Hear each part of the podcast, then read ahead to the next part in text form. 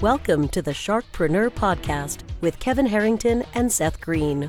Kevin Harrington is the inventor of the infomercial, one of the original sharks from the hit TV show Shark Tank, and has generated over $5 billion in TV and digital direct response sales. Seth Greene is the world's first trusted authority on cutting edge direct response marketing, a best selling author, and the only three time Marketer of the Year nominee. On the podcast, Kevin and Seth interview sharkpreneurs who share straight talk on what it takes to explode your business. Why do so many businesses struggle while others seem to explode overnight? Do you wish you had the secret to this type of exponential growth? Now, I've scaled more than 20 businesses to over $100 million, and it's not just luck. In my new book with Mark Timm, Mentor to Millions, you'll learn the repeatable framework I use in all my business ventures for massive success. Order at kevinmentor.com and get over $1,000 in bonuses. Head to kevinmentor.com. Welcome to the podcast. This is your host, Seth Greene. Today, I've got the good fortune to be interviewing Joe Sanok from practiceofthepractice.com. Joe, thanks so much for joining us. Oh, Seth, thanks so much for having me. All right, so let's go back in time a little bit because you've had some transitions through your career that have sort of taken you to where you are now. How'd you get started? Yeah, I had a really traditional route where I went to undergrad and grad school in counseling and psychology. Did your typical kind of work at a nonprofit, community mental health, eventually landed the golden handcuffs of working at a community college, you know, the highest paid counseling job out there uh, at probably 60 grand a year. And then I started a side gig counseling practice just to just pay off student loan debt. Uh, but then over time, started a podcast to learn about all the marketing and business that I hadn't learned in grad school and found that that full-time job really wasn't where my passion was that it was in helping people individually through the counseling practice or then you know through the podcast i started doing uh, consulting and helping other people start grow and scale their private practices. So over time it just continued to grow.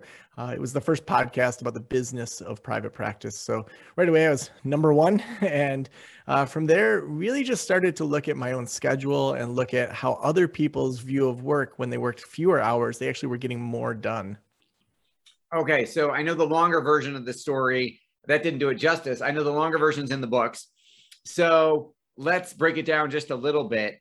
I, you said something really fascinating. You said a lot, but you said I started a podcast to learn the things about business and marketing I didn't know. Tell me more about that.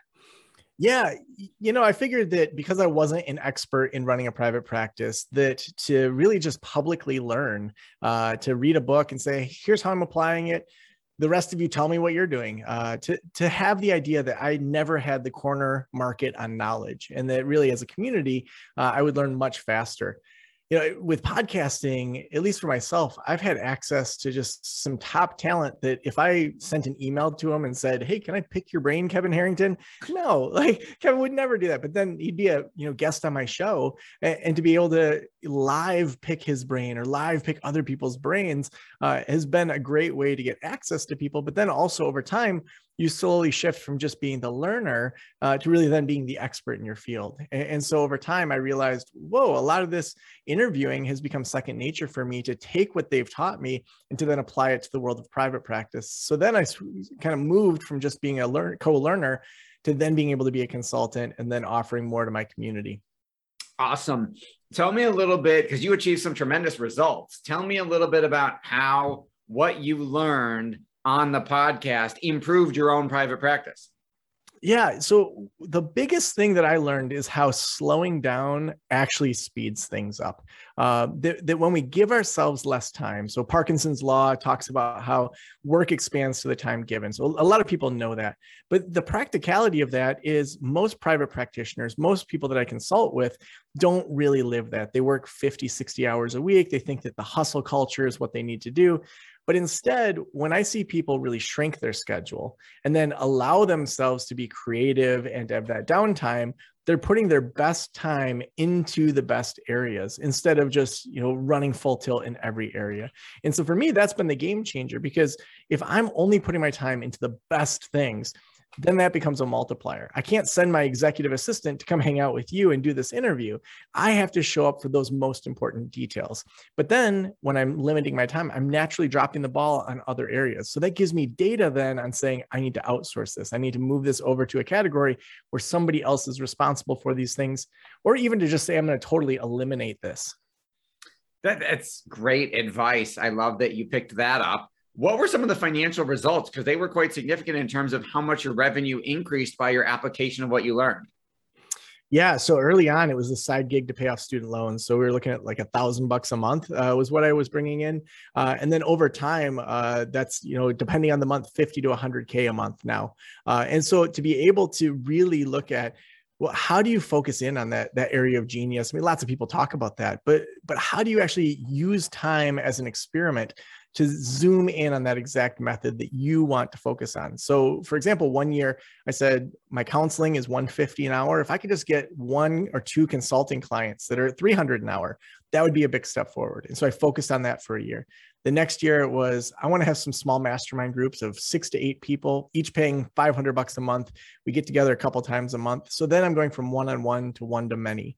And then the next year it was, hey, I really want to focus on a membership community that helps people start and grow their private practices. So 100 bucks a month We've got over 300 people in that membership community. Now I have predictable income on a regular basis that's based on my time, but also on the different features that we offer.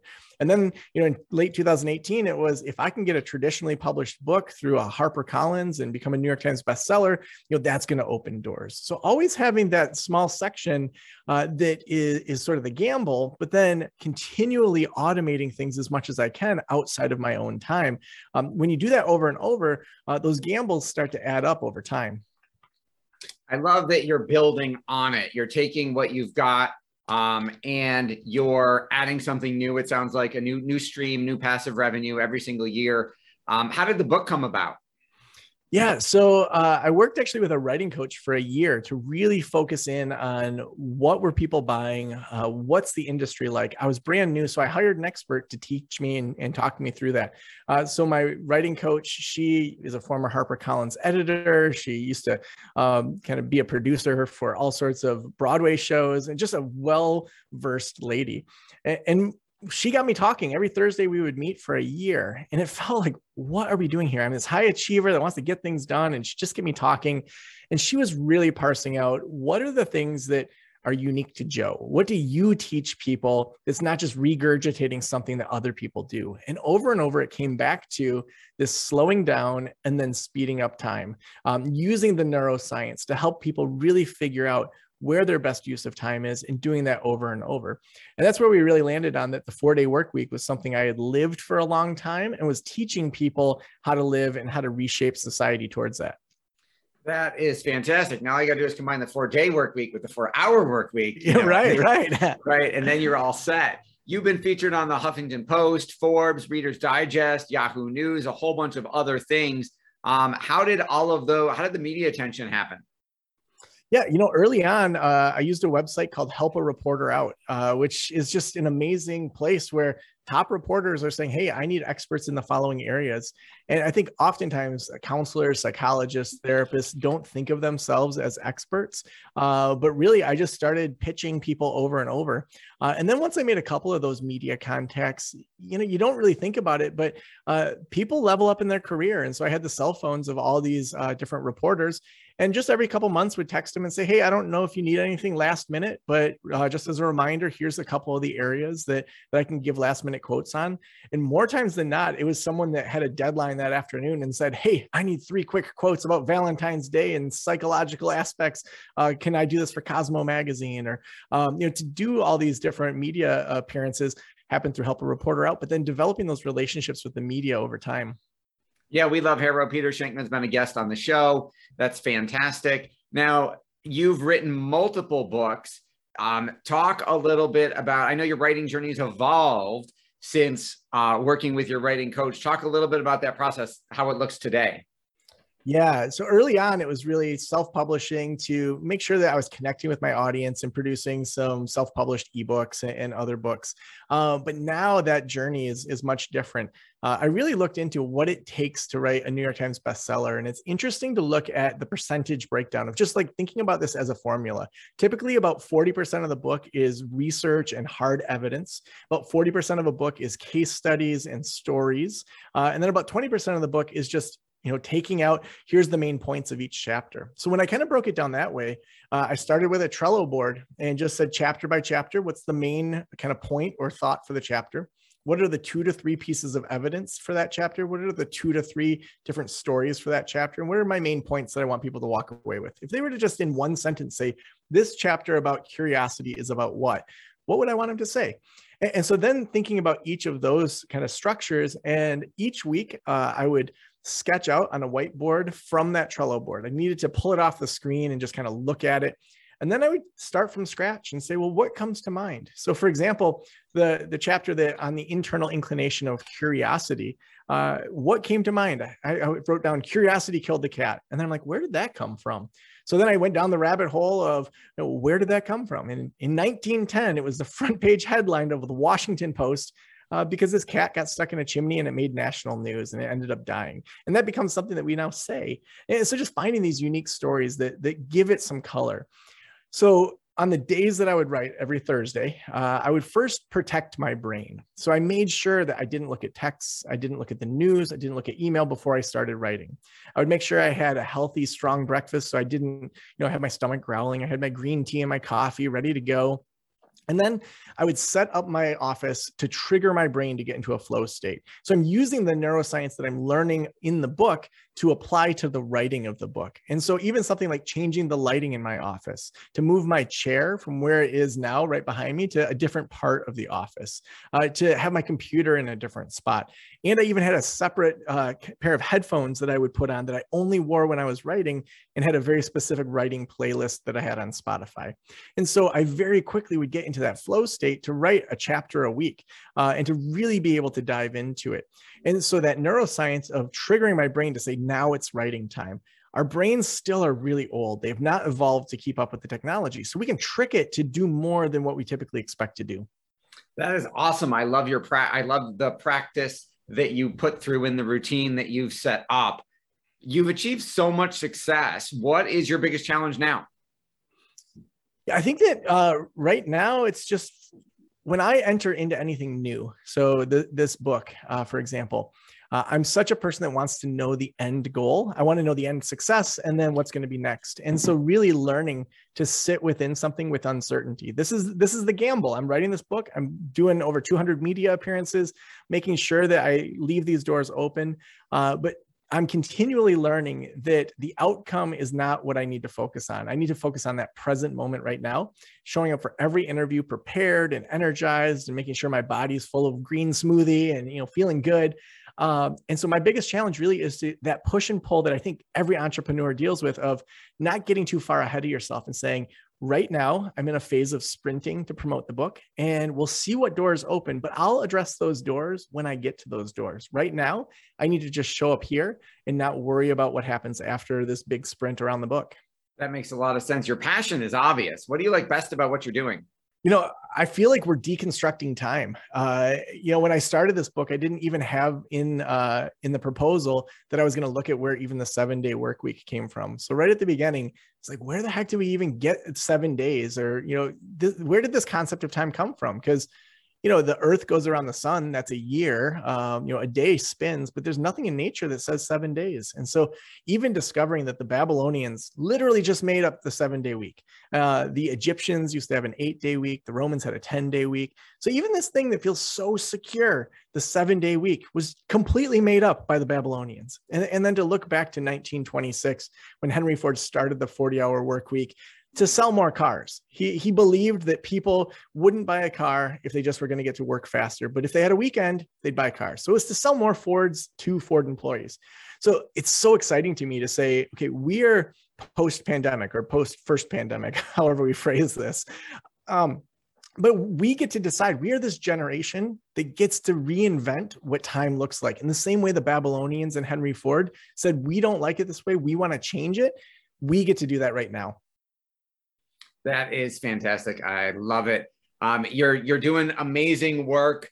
Uh, we're huge fans. Love what you're doing. For our viewers and our listeners who want to learn more where is the best place for them to go to learn more about you and the book?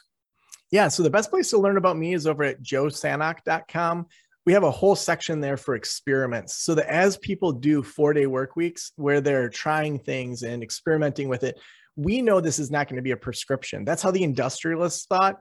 This is going to be organic and it's going to evolve. And we want to share people's stories of what works. So people are submitting their experiments there on the four day work week. Um, you can also contact me there. If you're hosting a book club that's open to the public, you can put that up there as well. So joesanok.com, it's where that whole community is uh, and all of my keynote speaking. Uh, and then to get the book wherever you get books, uh, if you if that's your local bookstore, if that's Amazon, Thursday is the new Friday is the book. Uh, if you buy five or ten, we have some bonuses in regards to some e-courses. We've got a live mastermind group that we're doing that you can submit your receipt over at Thursday is the new Friday.com. Awesome. This has been Seth Greene with Joe Sanok. Joe, thanks so much for joining us. Thanks so much, Seth. Thanks everybody for watching or listening. We will see you or talk to you next time. Do you need money to fund your idea, product, or service?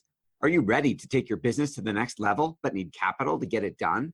Kevin Harrington has heard more than 50,000 pitches and knows how to help you make the perfect pitch to get the funding for your entrepreneurial dream. He's distilled the process down in his perfect pitch cheat sheet, and it's yours for free. Just text pitch to him right now at 727 888 2100. Text pitch to 727-888-2100 right now and claim your free perfect pitch cheat sheet. Text pitch to 727-888-2100 to start funding your dream today. This show has been produced by Market Domination LLC. To discover how you can have your own show completely done for you and turn it into a real published book and become the authority in your marketplace, go to www.marketdominationllc.com slash podcast offer. This podcast is a part of the C Suite Radio Network. For more top business podcasts, visit c-suiteradio.com.